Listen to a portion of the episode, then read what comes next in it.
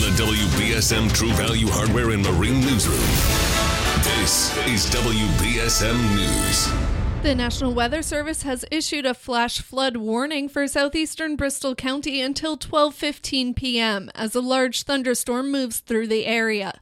The expected rainfall rate is 1 to 2 inches in the next hour. Flash flooding is expected to begin shortly. Low lying areas may be impacted. Cities and towns that are likely to experience some flooding include New Bedford, Fall River, Dartmouth, Fairhaven, Westport, Acushnet, Freetown, and areas of Rhode Island, including Newport, Bristol, Portsmouth, Middletown, Tiverton, and others.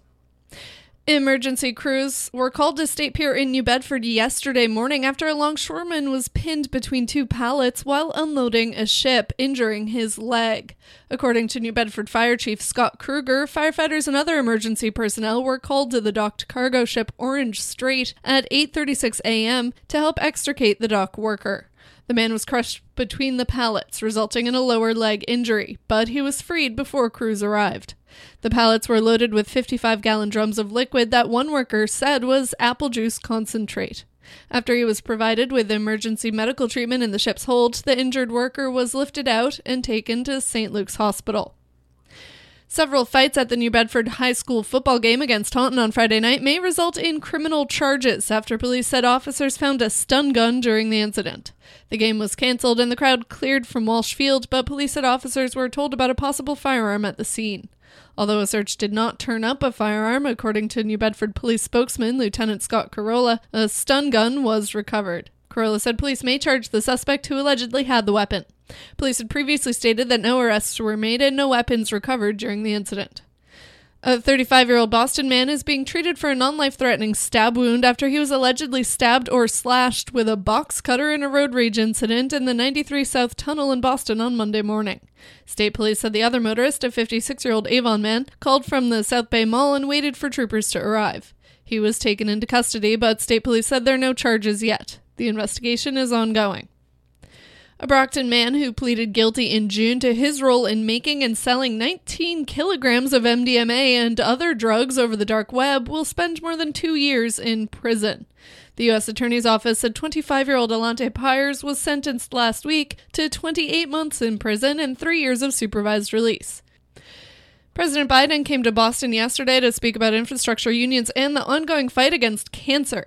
Before promoting his Cancer Moonshot initiative at the JFK Library, Biden spoke at Logan Airport about the sweeping infrastructure bill signed into law last year.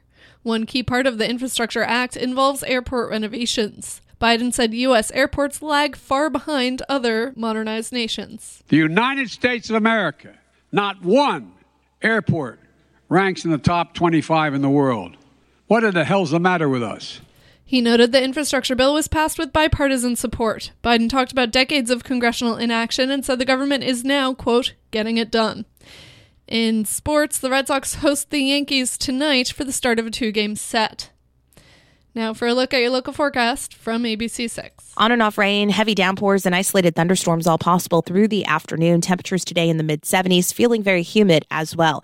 Overnight, we gradually dry out and eventually clear out. Temperatures by tomorrow morning down around 60 degrees. We head into tomorrow, you'll see full sunshine through the afternoon.